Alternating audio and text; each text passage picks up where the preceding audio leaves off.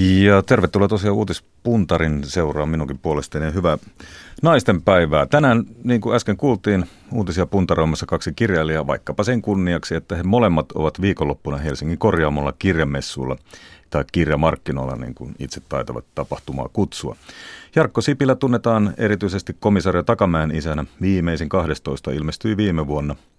Tänä vuonna tulossa kaksikin kirjaa, toinen yhteistyönä amerikkalaisen kirjoittajan kanssa ja toinen sitten Takamäki-dekkari Valepoliisi vielä ennen kesää. Toki mies tunnetaan myös päivätyöstään N T V kolmen rikostoimituksen päällikkönä. Tervetuloa. Kiitos. J. Pekka Mäkelä, helsinkiläinen kirjailija, kirjallisuuden suomentaja ja musiikintekijä. Kirjailija laajasti ottaen kai skifi-mies, tosin tietokirjoista esimerkiksi Kotistudio, äänittämisen saloja paljastava teos on alan auktoriteetin maineessa. Kirjasta kolmesataayhdeksänkymmentäyksi sanottiin muun muassa, että se vie suomalaista tieteiskirjallisuutta valtarihenkiseen suuntaan.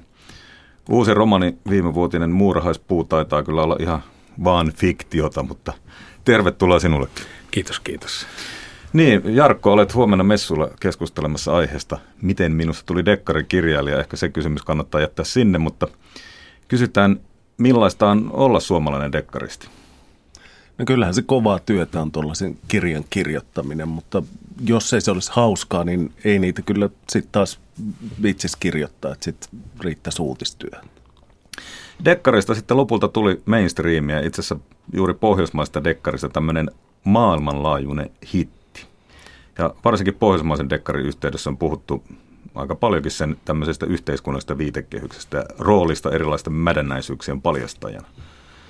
Joo, mä olin itse asiassa mun omia englanninkielisiä käännöksiä viime viikolla tuolla Washingtonissa. Siellä oli sellainen Nordic Cool-tilaisuus ja niitä, niitä siellä tällaista yritettiin myydä eteenpäin, mutta et kyllä, se, kyllä se tuntuu kiinnostavan tosi paljon Yhdysvalloista. Ja tietysti Stieg Larssenin Vanavedessä kaikki siellä menee.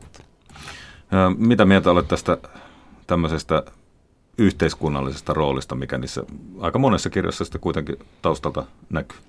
No kyllähän kaikissa dekkareissa periaatteessa otetaan pahaan kantaa, ja, mutta et kyllä mä itse näen, että ei sitä ainakaan siihen päälle pidä liimata, että jos sitä tulee ja se liittyy siihen tarinaan, mutta et kyllä niin kuin ensisijaisesti ne voi olla yhteiskunnallisia, mutta kyllähän se on, on niin kuin viihteestä kysymys.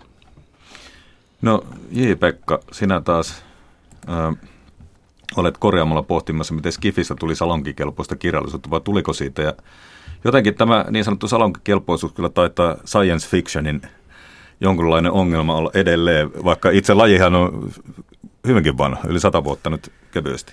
No itse asiassa yli kaksituhatta vuotta, koska ensimmäinen niin kuin noterattu tieteiskirjailija on Lukianos, kreikkalainen tekijä. Se salonkikelpoisuus on ehkä vähän ollut sellainen, että sitä toisaalta kaivataan, mutta toisaalta semmoinen ikään kuin mainstreamin osaksi tuleminen, niin myöskin sitten kiusaa joitakin alan harrastajia sen takia, koska se, sit se ei ole enää semmoinen kiva alakulttuuri. Mutta aivan niin kuin dekkarissakin, niin tuota, aika useinhan niissä koetaan aika voimakkaasti tämmöistä yhteiskuntakritiikkiä, koska aikanaan oli vaikkapa Neuvostoliiton tai Yhdysvaltain olosta tai minkä maan nyt tahansa olosta helpompi kirjoittaa ikään kuin Marsin tai jonkun muun tämmöisen allegorian kautta. Kyllä, kyllä ja siis ihan niin kuin periaatteessa sananvapauden oloissakin, niin kyllähän kirjallisuus aina peilaa sitä omaa aikaansa ja pelkoja ja toiveita ja tämmöisissä niin kuin kirjallisuudessa, jossa niin kuin tartutaan johonkin niin kuin olemassa olevaan asiaan ja venytetään sitä kummalliseen suuntaan, niin kyllähän se aina niin kuin, se venyttäminen tapahtuu niin kuin sen oman ajan ja oman kulttuurinsa keskeltä. Ei se sitä irrallaan ole, vaikka se näyttäisi olevan jossain muualla.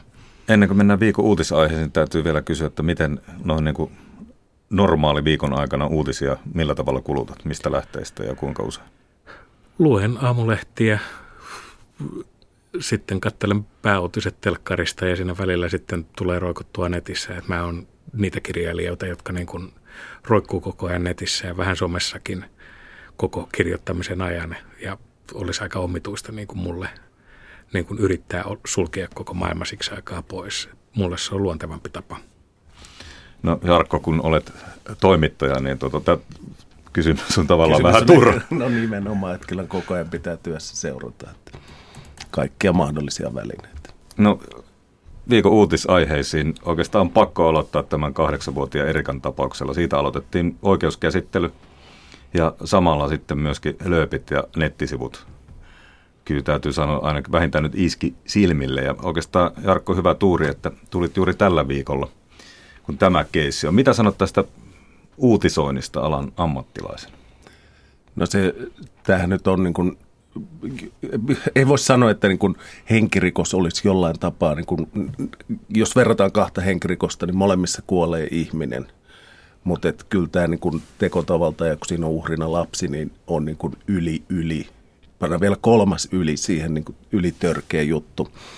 Eli kyllä se valitettavasti siitä, kun niin siitä tällaista tapauksesta uutisoidaan, niin se näkyy myös siinä jutuissa. Ja ehkä se välillä on ihan hyvä herättääkin kansalaisia sillä uutisoinnilla, että nämä ei ole mitään helppoja juttuja, ei ole mitään siistejä murheja. Ne voi olla dekkareissa siistejä, mutta oikeassa elämässä ne on, ne on niin kuin äärimmäisen pahoja tapahtumia ja niihin ei pidä turtua. Vaan, vaan nähdä se pahuus ja julmuus, mitä täällä valitettavasti on. Ää, varmasti jokaisessa toimituksessa, kun tästä lähdettiin kirjoittamaan tai juttuja tekemään, niin pohdittiin, että miten se tehdään. Ja mikä on se tavallaan, tämä on aika tämmöinen kuitenkin raadollinen asia takana. Ja, ja kuitenkin niissä julkisuuteen tulleissa esimerkiksi poliisin pöytäkirjoissa tai oikeuden pöytäkirjoissa, niissähän on vaikka mitä. No voi olla, että en ole itse niitä, niitä pöytäkirjoja lukenut, enkä ollut tuolla oikeudessa, koska olin, olin siellä reissussa, mutta, mutta et, kyllä se monasti on sillä tavalla, että vaikka kerrotaan julkisuudessa, se vaikuttaa kovalta, niin se on vielä ihan niin kuin jotain muuta siellä oikeussalissa. Et, et kyllä toimittajat jonkin verran niitä yksityiskohtia jättää kertomatta ihan sen takia, että ne olisi liian raakoja, mutta toisaalta näistä jutuista pitää pystyä aina välittämään myös se, että mitä se oikeasti on. Että se on lehdistön tehtävä, on kertoa asioita, ei pimittää niitä, vaan, vaan tuoda se teon luonne. Ja joskus sen luonteen kertomiseen tarvitaan yksityiskohtia.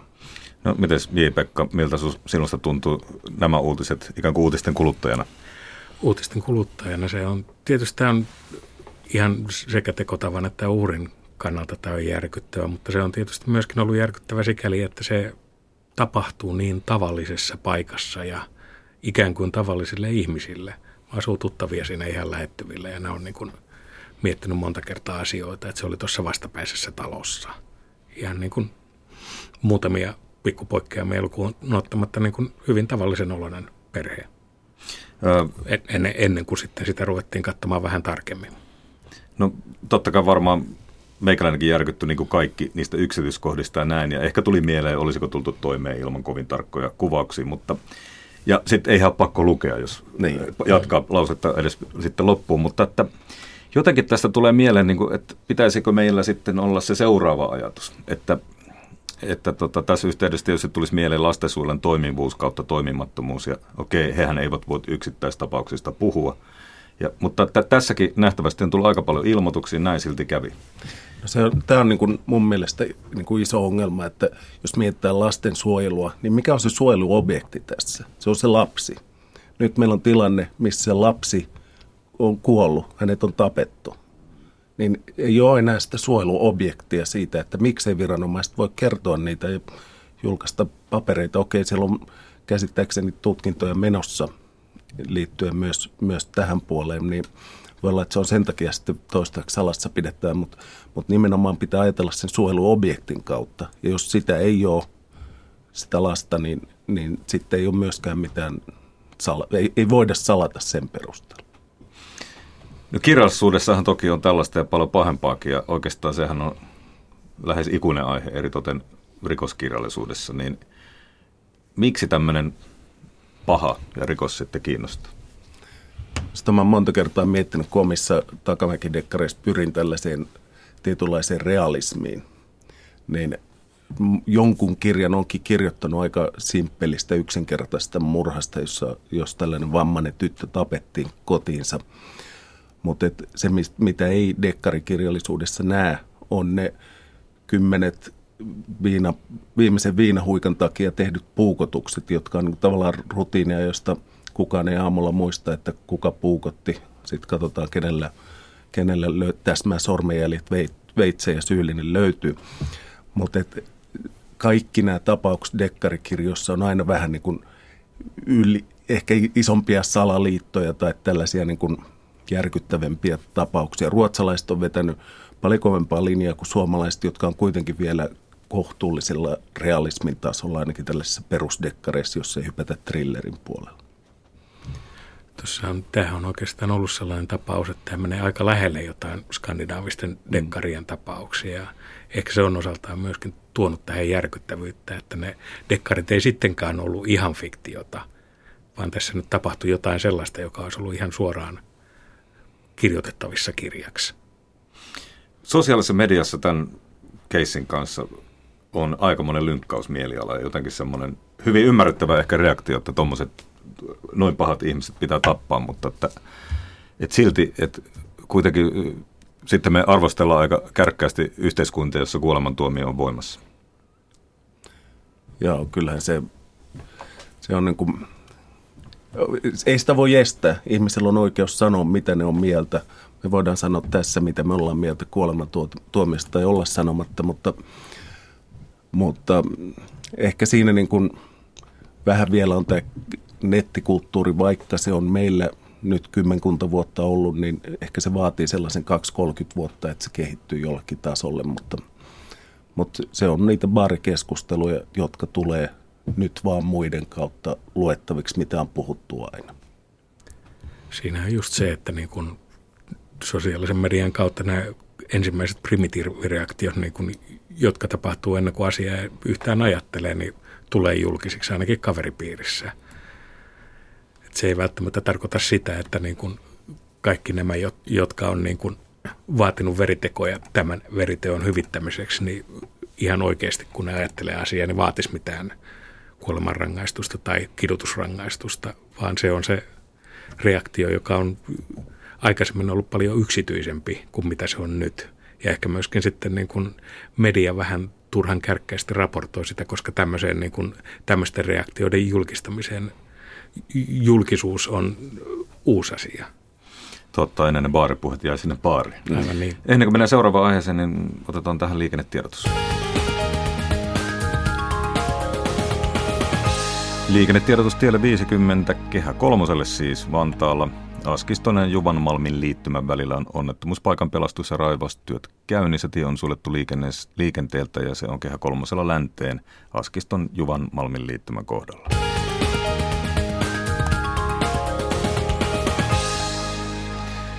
Niin, toinen tämmöinen viikon iso uutinen, kansainvälinen uutinen on se, että Hugo Chavez kuoli. Se ehkä sitten ei lopulta ollut yllätys, mutta että köyhien kuninkaaksi mainittu Venezuelan öljyvaltion presidentti.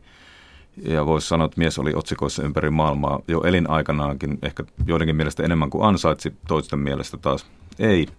Mutta maahan nyt kuitenkin jää kaaukseen, eikä vähiten korruption ja infrastruktuurin kehnouden takia, ja myöskin erilaiset ihmisoikeusrikkomukset taitaa ikävä kyllä siellä olla arkipäivää. Mutta maailmalla jopa tämmöiset poliittiset kommentaattorit ovat puhuneet nimenomaan Chavezin tarinan ja hahmon merkityksestä. Se on jotenkin, kun puhutaan siis presidentistä niin, ja, ja tuommoisen niin kuin melkoisen öljymaan presidentistä, niin yhtäkkiä me puhutaan vähän niin kuin fiktiivisestä ihmisestä tai hahmosta. Kyllähän siinä miehestä tulee mieleen tällainen niin kuin vanhan ajan tinttien kenraali Alcatraz-tyyppinen tyyppinen diktaattorihahmo. Tuolla New York Posthan kirjoitti siitä tällaisen ää, muistosanat tai uutisissa toivotti hyvää matkaa helvettiin, että se oli niin kuin tällainen amerikkalainen primitiivireaktio lehdessä siellä, että, että kyllähän siitä niin kuin kovasti osataan sanoa myös. Jossain mielessähän toi Chavez on vähän tämmöinen Che Guevara pikakelauksella, että siinä on niin kuin yhtä aikaa diktatuurinen ihmisoikeusrikollinen, että sitten myöskin köyhien puolustaja, mitä hän myöskin oli. Kyllähän tuolla niin kuin siis köyhyyttä saatiin selkeästi vähennettyä. Ei välttämättä niin kuin kauhean kestävällä tavalla, mutta kuitenkin, ainakin nyt tilapäisesti. No siitä kai on ihan tilastotietoa, että ne ihan köyhimpien määrä on kyllä vähentynyt. Mutta jos on paljon rahaa öljystä, niin se on suhteellisen helppoa. Se on suhteellisen helppoa, mutta tällaista ei ole harrastettu välttämättä kaikissa muissa öljymaissa. Niin, esimerkiksi Saudi-Arabiassa tai... Kyllä, joku taloustoimittaja ihan paheksuu, en tiedä miten vakavissaan, että, että Chavezin suuri vika oli se, että se ei rakentanut näitä korkeita pilvenpiirtejä, vaan käytti sitten öljyrahat siihen, että parannettiin perusterveydenhoitoa. Äh, mutta jotenkin tässä tulee mieleen semmoinen, että, että niin kuin törmäsin tämmöiseen lauseeseen erään kollegan blogissa, että jotenkin on semmoinen ajatus, että vasemmiston ihmisoikeusloukkaukset eivät ehkä ole yhtä pahoja kuin oikeiston. Kyllä, tosta onko tässä tämmöistä huomattavissa? Vähän vetää hiljaiseksi myönnä. Ehkä kyllä, se, kun, tosta, kun tämä oli niin hyvä kysymys, tulee vaan mieleen ensimmäisenä Neuvostoliittoon. Että, että kyllähän siellä kohtuullisen tason ihmisoikeusloukkauksia tehtiin. Erittäinkin pahoja, että se on sitten ehkä joskus vasemmiston kanssa on tapahtunut sitä, että ihmisoikeusloukkauksia ymmärretään enemmän ja vähän turhankin paljon sen takia, kun niiden ainakin oletettu tavoite on sitten parempi ihmisoikeustilanne. Se ei käytännössä tapahdu, mutta ainakin teoria, teorian mukaan sen pitäisi sitten aikaan myöten johtaa parempaan ihmisoikeustilanteeseen tämmöisen vasemmistolaisen systeemin, jolloin sitten tämmöiset niin kuin nämä munat, jotka särjetään sen omeletin tekemiseksi, niin on hyväksyttävämpiä kuin jos sitten yritettäisiin tehdä eriarvoisempaa yhteiskuntaa ja siinä yhteydessä sitten tehtäisiin ihmisoikeusloukkauksia. Mihin Pohjois-Korea luetaan? Niin, sekin. se, se on. Itse asiassa Pohjois-Koreahan on tämän päivän uutinen siellä. Tota, miten se meni? He alkavat uhittelemaan, että käytännössä kai suivantuivat siitä, että eilen Y K:n turvallisuusneuvostossa ää, tuli lisäpakotteita helmikuisen ydinkokeen vuoksi. Ja nyt sitten he uhkasivat, että tuota, Etelä-Korean kanssa tehty hyökkäämättömyyssopimus perutaan, katkaisti maan, maiden välinen kuuma linja ja ymmärtääkseni jopa uhkailtiin, että tota, tässä vielä voi, uhkailtiin jollakin tapaa niin kuin Yhdysvaltojen ydinaseilla.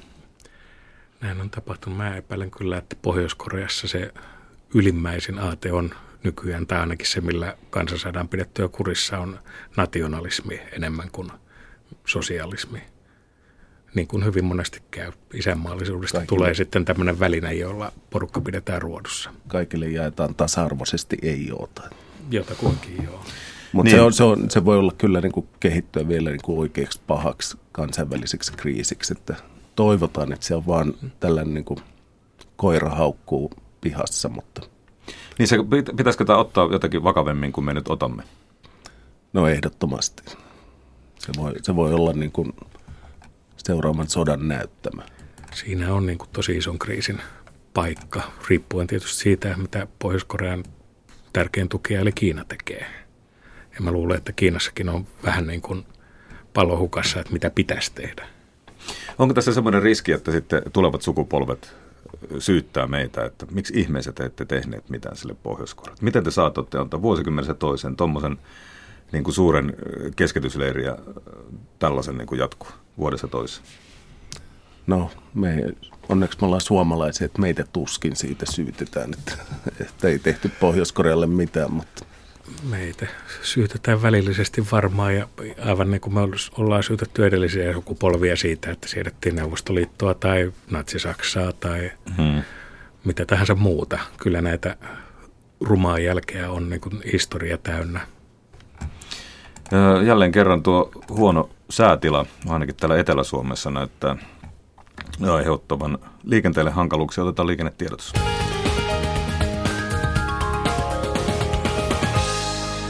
Tämä liike, liikennetiedotus puolestaan tielle sata yksi, siis kehä ykköselle. Leppävaara ja Turun tien liittymässä Lintuvaaran kohdalla on onnettomuuspaikan pelastus- ja raivaustyöt käynnissä. Siellä liikenne ruuhkautuu ja ajokaistoja suljettu liikenteeltä. Ja tämä kehä ykkösellä Lintuvaaran kohdalla on siis itään.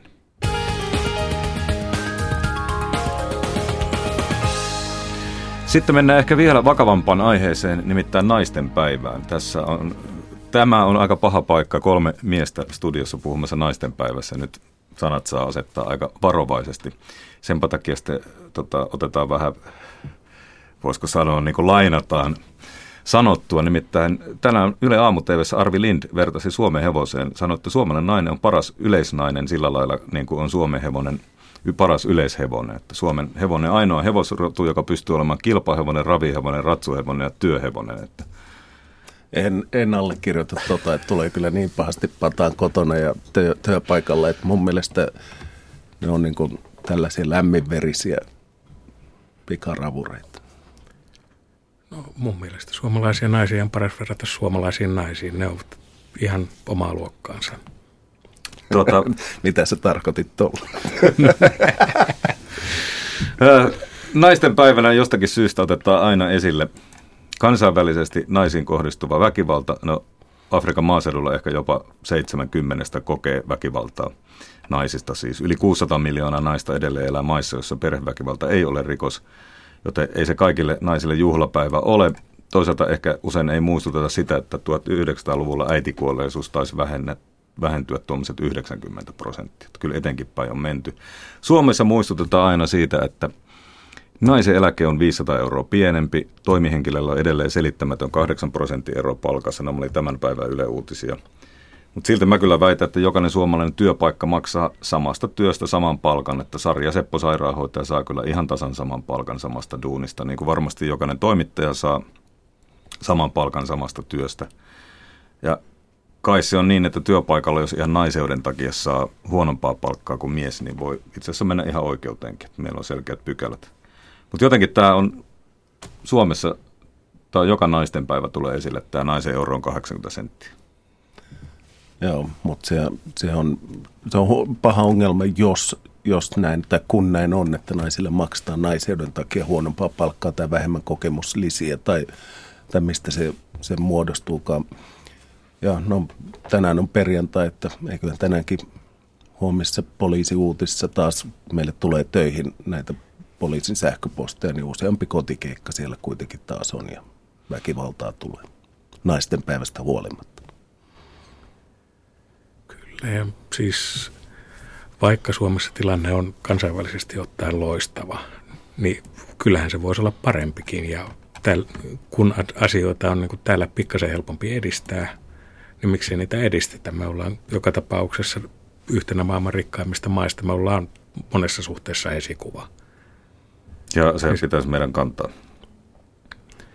Kyllä, jos kannetaan, ollaan esikuvia, ollaan sitten siihen syypäitä tai ei, niin kyllä se niin kuin jollakin tavalla on niin kuin aiheellista käyttäytyä kuin esikuva. No mites, hyvät herrat, J. Pekka Mäkelä ja Jarkko Sipilä, tunnistatteko te yhteiskunnassa meillä tällaista, ää, mitä nyt sanoisi, jonkunlaista ohikeskustelemista näissä tasa-arvoasioista ja naisten ja miesten asioissa. Toisaalta on ihan ilmiselvää, että, että jos naisilla on edelleen lasikattoa esteenä johtajapaikkoihin tai johtaji, naisjohtajat saa huonompaa palkkaa, miehillä sitten ei ole minkälaista lasilattiaa, että jos katsotaan sitä yhteiskunnan ihan huono-osaisimpia, niin käytännössä ne ovat miehiä. Mutta nämä kaksi faktaa oikein keskustelutasolla ei kohtaa. Että. Ei, ei, tota... Tämä on tavallaan, niin kuin, tietysti esimerkiksi tuossa Maikkarin uutis paljon puhuttu tasa-arvosta ja sitä tehty, ja lähetyksessäkin on mies- ja naisankkuri, mikä, no se oli vitsi, mutta, mutta tota, ei, ei ole kahta miestä mutta, tai kahta naista, mutta se oikeastaan, niin kuin, se, se voi olla, että se on tuolla niin kuin takaraivossa edelleen sellainen jonkinnäköinen miehen ylivertainen asema, lähinnä fyysisyyden tällaisen tiettyjen töiden, töiden takia ja ehkä, ehkä tällaisesta se on niin kuin sellainen perinteinen jäänne, joka, on, joka vaan on, joka ei, ei lähde mihinkään. Se on, todelliset muutokset tapahtuu aika hitaasti ja jos ajatellaan jo vaikkapa niin kuin meidän elinaikana jostain kuusikymmentä-seitsemänkymmentäluvulta tähän päivään, niin on tapahtunut aivan jumalattoman paljon. Niin, mutta siis tämmöiset oikeat muutokset merkitsee myöskin sitä, että siellä on niin kuin ihmisiä, jotka rahaa, haraa vastaan ja kirkuu vastaan niin kuin kaikin voimin. Ei välttämättä sen takia, että ne oikeasti niin kuin vastusta sitä, vaan sen takia, että ne pelkää, että mikä tahansa muutos on pahempi kuin se, mitä on. Mm, niin se saattaa olla. Ihminen on monessa suhteessa niin kuin peruskonservatiivi tavalla tai toisella. Siinä on ehkä sitten naisten päivän aiheesta mennään kirjamessuihin vielä, koska tuota, se on selkeä. Uh, ei vissiin pahemmin mokattu. Uskaltaa mennä kotiin tota, ja uskaltaa ehkä mennä kirjamessuille. Se on selkeä trendi myös dekkareiden esimerkiksi lisäksi. Että tämmöiset kirjallisuuden ympärillä tehdyt ihan tämmöiset fyysiset tapahtumat. Ennen niitä ei juuri ollut kuin yksi, kaksi kirjamessua vuodessa satunnaiset kirjailijavierailut kirjastoissa. Nyt näyttäisi, että joka viikonloppu jossakin on. Mistä se mielestäni kertoo? Eikö se kerro siitä, että ihmiset on kiinnostuneita kirjoista edelleen, että, että halutaan lukea, halutaan kuulla, mitä kirjailijat on mieltä. Se on kuitenkin kirjan kirjoittaminen vaatii sellaista niin kuin perehtymistä ja, ja jonkin asian käsittelyä, jolloin, jolloin ehkä syntyy silti muuta ainakin mielipiteitä. Ja lukemisesta ja niin kuin kirjallisuudesta on tullut sellainen sosiaalinen laji, mitä musiikki on ollut pitkään, että tavallaan tuntuu luontevammalta mennä keikoille sen, sen sijaan, että kuuntelisi vaan levyjä, mutta nyt on sitten tapahtunut niin, että mennään niin katsomaan kirjailijoita ja tapaamaan muita lukijoita ja keskustellaan niiden kanssa blogeissa ja sosiaalisessa mediassa. mediassa. Et siitä on, ehkä siinä on osittain myöskin niin kuin palattu tämmöiseen vanha, vanhaan tarinankerrontaan, joka oli alkuaan suullista, niin sitten niin kuin tämä kirjalliseksi muuttunut tarinankerronta saa sitten tämän, takaisin tämän sosiaalisen ulottuvuutensa. Miltä se tuntuu mennä kirjailijana keikalla? Mä oon viihtynyt siellä. Ainakin niin kuin mulle on aina niin kuin esitetty hyviä kysymyksiä, on tullut hyviä keskusteluja. Ja minun lukijakuntani, jos niin voi sanoa, niin tuntuu olevan ihan fiksua porukkaa. Että kyllä niitä mielellään tapaa. Samat sanat. Öö, ja tähän kohtaan voisi ottaa vielä yhden öö, liikennetiedotteen.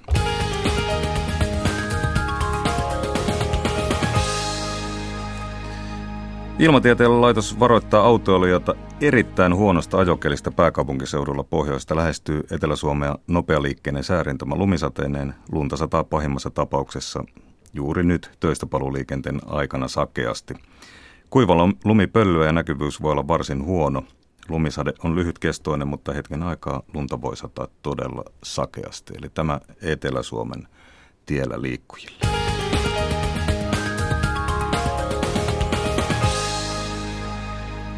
Ja se kannattaa tosiaan ottaa huomioon äskeinen tiedote, nimittäin sen verran on paljon tullut täältä pääkaupunkiseudulta nyt näitä onnettomuustiedotteita. Varmaan kandee niin kuin nimenomaan se väli siihen edessä olevaan autoon pitää riittävän pitkänä. Turva, väli, miten se menee.